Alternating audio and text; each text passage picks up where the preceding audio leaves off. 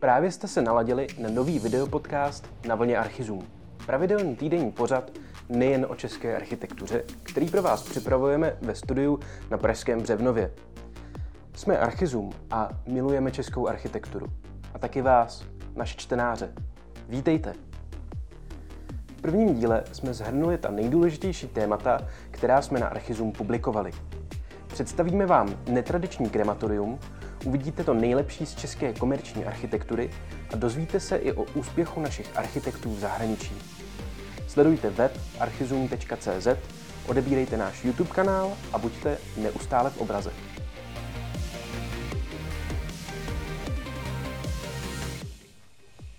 Archizum sledujeme trendy za vás. Jedním z nich se stalo spalování těl domácích mazlíčků – Majitelé totiž chtějí svým zvířecím kamarádům umožnit důstojné rozloučení s pozemským světem.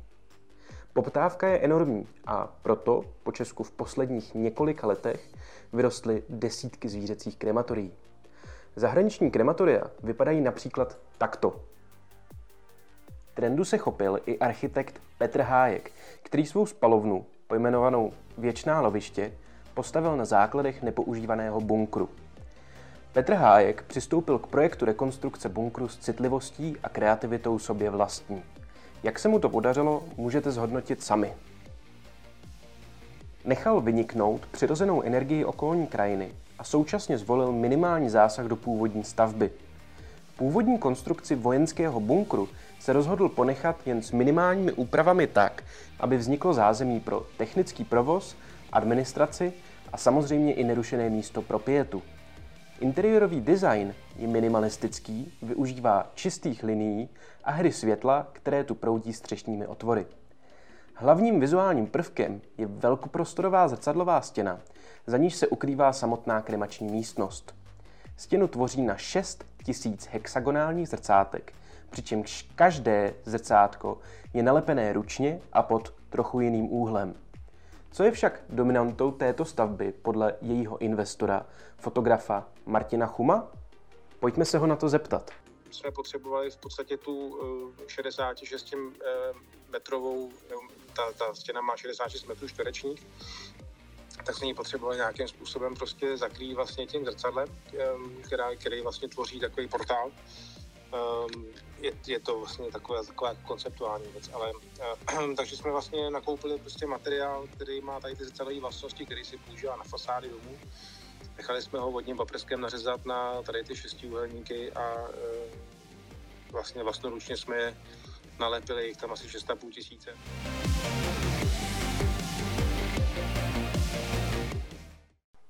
Kromě trendů je naším oblíbeným tématem komerční architektura. V poslední době jsme psali například o stylových retailových prostorech. Prostředí obchodu má totiž zcela určitě zásadní vliv na zákazníky, čehož si po republice všímá i řada prodejců. Jedním z nich je kolovna v ostravském nákupním centru Avion. První, čeho si po vstupu do prodejny všimnete, bude kontejnerová stěna z dílny Haast Retail. Vyřazené lodní kontejnery autoři ve jménu ekologie pouze nalakovali podle firemních barev. Relativně netradičním retail prostorem je showroom automobilů. Unikátního zástupce můžeme najít v Pražském kongresovém centru, který má zároveň sloužit jako koncept dalších showroomů BMW po celém světě. Kromě prodeje vozů, architekti vytvořili prostor pro setkávání, galerii i kavárnu. Dalším příkladem komerční architektury jsou showroomy designu, na ty pražské jsme se podívali za vás, abyste věděli, kam se jít podívat, až opadnou současná opatření. Na svůj postcovidový itinerář neváhejte zařadit například showroom brněnské firmy U1.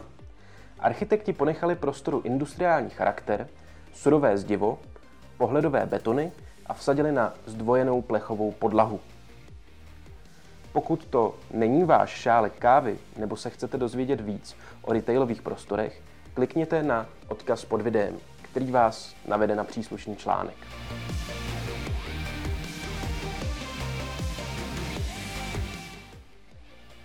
Ačkoliv je Archizum především o české architektonické scéně, sledujeme i úspěchy Čechů v zahraničí. Příkladem za všechny může být rozhovor s dojem od Do Architects, Marek Optulovič se stal se svými kolegy vítězem soutěže Habitus Best Interiors 2020, který oceňuje výjimečnou rezidenční architekturu a design Indo-Pacifiku. V Archizum jsme se s nimi bavili například o pověsti české architektury ve Větnamu, jaký je rozdíl v navrhování staveb v těchto dvou krajinách a otevřeli jsme i téma udržitelnosti. Poslechněte si ho. To má svůj smysl, jak, jak ty věci fungují, ale potom jsou, se jde do nějaký extrém, kdy prostě výška dveří, všechno má nějaké výška, výška toho podhledu, nějaká, nějaké daný, nějaký dané rozměry, jo, jsou vždycky nějaká tabulka rozměru, tak to jsou zase takové už podle, podle mě nějaké extrémy, jo, zase tak nějaké šťastné čísla těchto schody, že, samozřejmě počet schodů, jo, protože to je třeba počet schodů, to je častý problém, protože uh, třeba čtyři jako číslo smrti, že? Takže nemůžu potom si to rozpočítat, buď ten schod bude strašně vysoký, anebo bude jako nízký, jo? Takže, a pak jak je nízký, tak zase to se vleze do, zase do prostoru, tak to jsou tak, takové, takové niance, co zase se někdy komplikují situaci. To je za Archizum pro tento týden vše. Děkujeme za pozornost. Sledujte nás na YouTube, Spotify a Apple Podcasts a odebírejte pravidelný newsletter. Na viděnou příště. Budeme se těšit.